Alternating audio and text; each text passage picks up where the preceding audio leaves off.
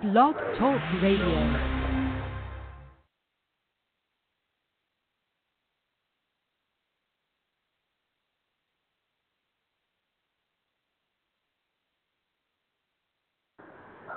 Hello, everyone. Welcome to another episode of Live from the Bayou, presented to you by your neighbors and friends at Igor, 2133 St. Charles Avenue in Uptown New Orleans. I'm Brian Hancock. Normally, Stacy is here with me, but somehow Twitter has suspended her, uh, and I have no other way to get, get in touch with her. But we are going to be talking some basketball tonight, college basketball tonight, and we'll be. And I am joined by Tony Patellis. And Tony, how you doing this evening?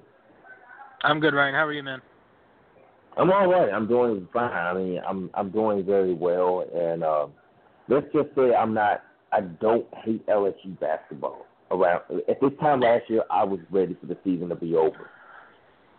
Well, they're definitely headed in the right direction. I'm not sure they're going to slide into the NCAA tournament. I think they're going to come up a little bit short, but definitely headed in the right direction. Will Wade did a really good job with this year's team, but the recruiting is just really impressive. He's got a great class coming next year, so they should have a really good team next year and be dangerous in the SEC. Well, we are. That's uh, well. Here's the thing: we're uh, talking some college basketball, and uh, first and foremost, the Big Ten. Uh, the Big Ten tournament started today, and Nebraska, which was a bubble team, lost to Michigan. And according yep. to the bracket matrix, uh, uh, Nebraska is the first four out. They're in the first four out, along with Nebraska, uh, along with Marquette, Washington, and UCLA. Uh, one of the things I did say is that they had they did they had two women. The first one is that they lost their first game in the Big Ten tournament, and they also lost to Northwestern uh, earlier uh, in February. So that being said, to me, I don't think this is a team that should get to the that should go to the NCAA tournament. Would you agree with I, that? I completely agree with you, Ryan. You know, they had a very nice season, but when you just break down their resume, they just didn't beat anybody of note. They had a nice win over Michigan at home earlier this season, I think, I believe in January. But other than that, it's pretty much empty. They had a really good strength of schedule, but they didn't take advantage of, you know, their opportunities. They only beat. They only had six wins over teams with winning records. So I think they had 21 or 22 wins on the season, and only six of those were against teams with winning records, as I said. So I just can't see them getting in. You never know. Um, you know, they do have a nice record per se. They won 13 games in conference, but I just don't think they have the the, the, the type of resume that you should consider for the NCAA yeah. tournament. Not at all. The thing about it is that when you look at when you look at you know it used to be back in the day, twenty wins meant you went to the NCAA tournament, right. and nowadays it's not even like that because when you win twenty games, a lot of teams have won twenty games, you know, in recent memory and missed out on the NCAA tournament and been in the NIT. Um, for example, uh, Butler back in 2002 won 26 games and got placed in the big in the in the in the NIT. You've had teams like South Carolina back in 2016. They won 24 games. They went to the they went to the NIT.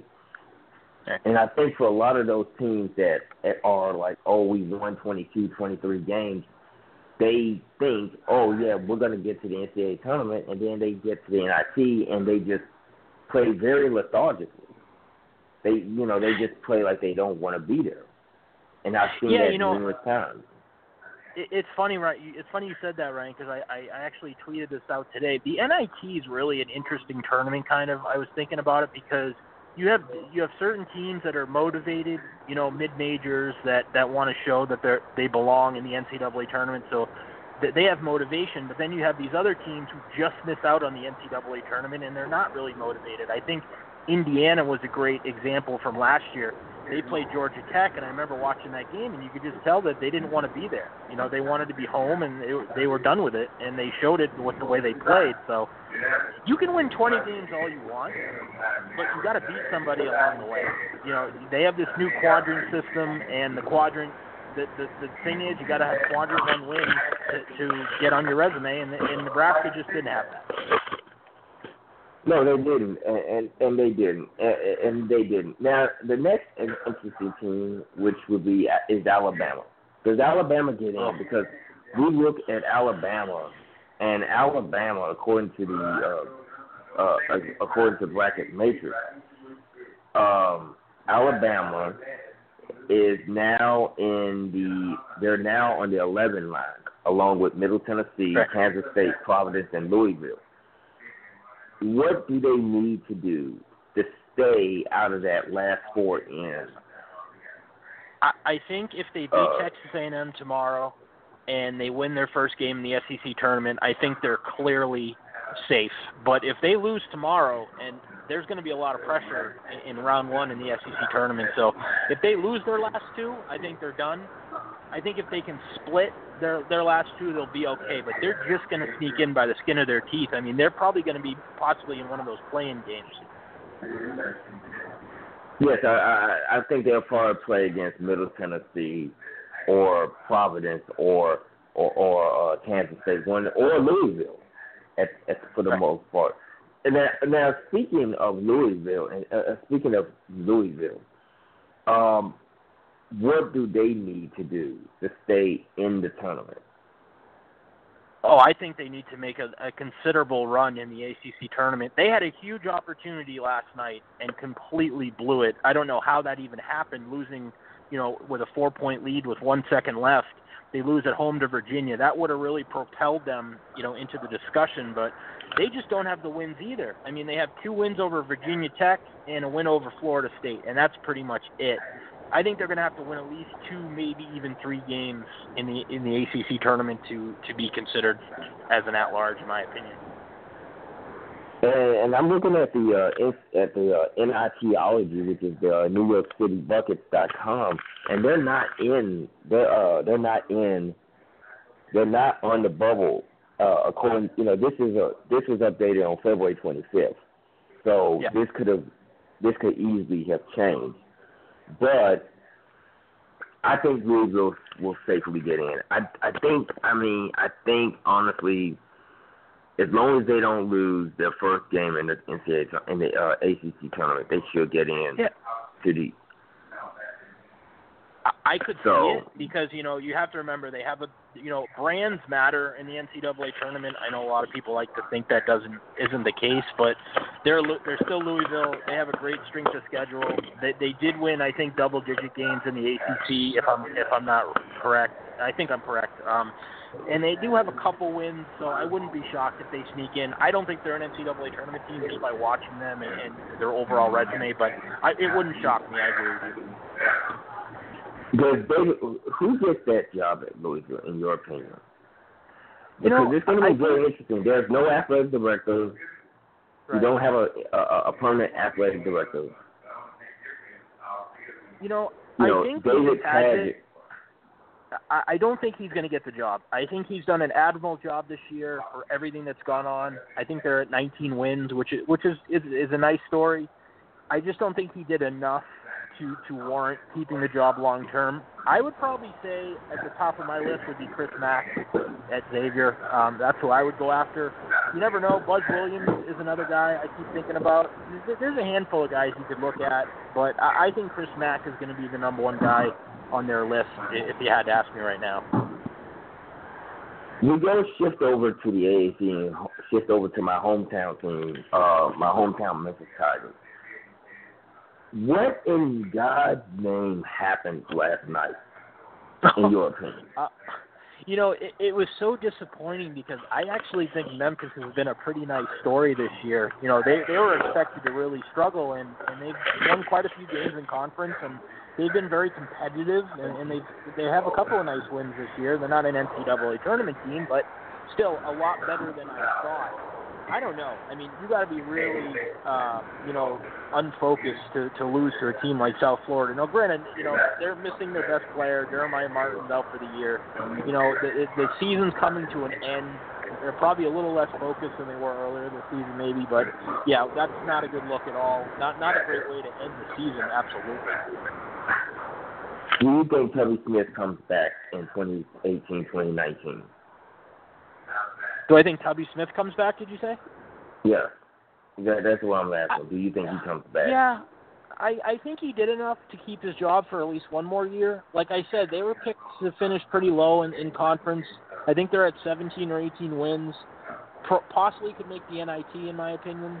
So I I think he's done enough, especially after losing so much production uh, from the last few years. And you know they didn't really have a lot on this roster, and he did a pretty good job in my opinion. Now we shift over and we move over to uh, we move over to um, another coaching another. Uh, really, really, in your opinion, who do you think? What what teams do you see um, opening uh, positions opening? Uh, I, I do have um, well, Ole Miss. I predict that was going to happen. But do you think Pitt will be another team that uh, that opens? You know, that's a really tough question because the buyout for Kevin Stallings is so big. Um, so I'm not sure if they're going to keep him around or not. Um, my guess would be he's not going anywhere yet. Uh, maybe after next year if they struggle.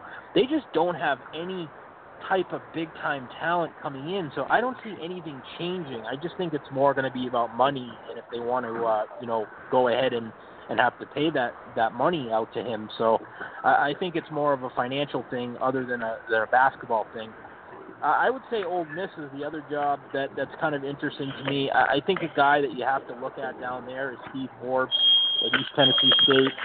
He's done an absolute tremendous job this year um, with, with that program in the last few years. So I think that definitely you got to keep an eye on that. And uh, but I, I don't. I think Stallings is going to stick around for at least one more year.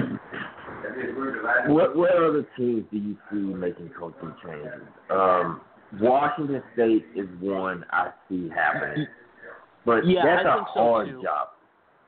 It, it is. It is. I mean, they haven't had any success really since Tony Bennett was there quite a uh, few years ago. It's not an easy place to recruit per se. Washington State isn't really looked at as really even a football or ba- uh, basketball school. Washington seems to get most of the recruits up there, uh, especially now that Mike Hopkins is, is, is in the mix. And he, Lorenzo Romar was, was a great recruiter. If you don't think he was a good coach, so that's going to be a tough job. Um, I, I think you're probably going to not get a, a big name up there. You're probably going to have to go mid-major level, up-and-coming coach. But I don't think Ernie Kent. Ernie Kent's been there for a few years. Really no production at all. Really no progress. So he might as well start over now. And why wait?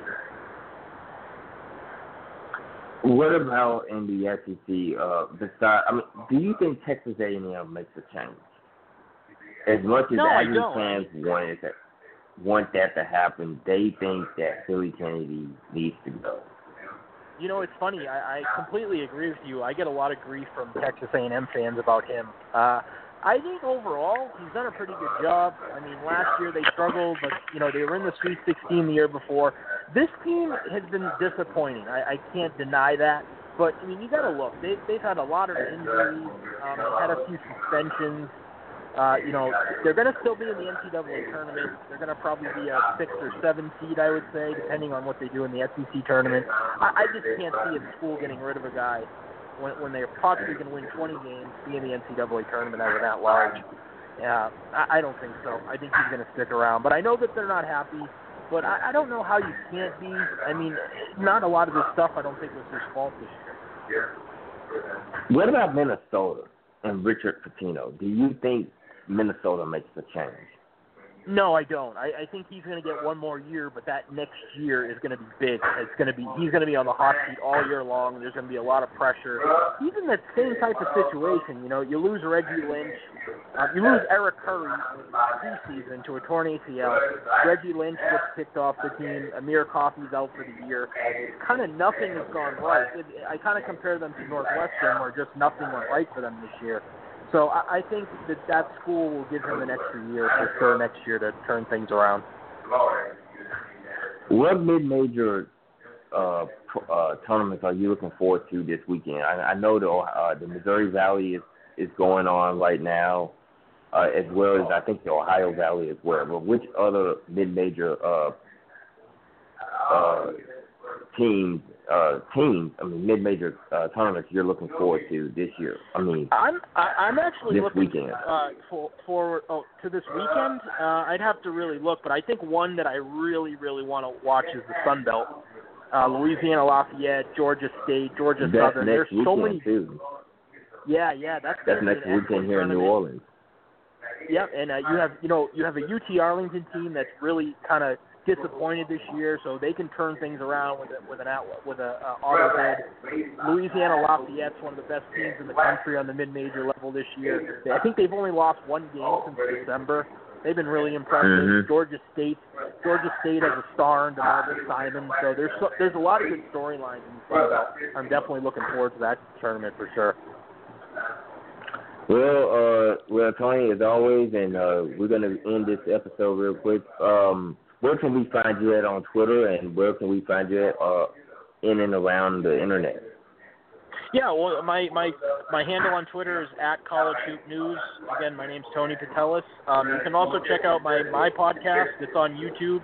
Just Google College Hoop News podcast, um, and all the episodes are right up there on my on, on my YouTube channel. I have some great interviews with assistant coaches. I have a lot of great guests on, so definitely check that out. All right. Well, thank you so much, Tony. And guys, we'll see you down the road on Live from the Bayou. And we Thanks, hope to have you. Hope that you. Ha- yeah. Thank you so much, Tony. We'll see you down the road, folks. And good night.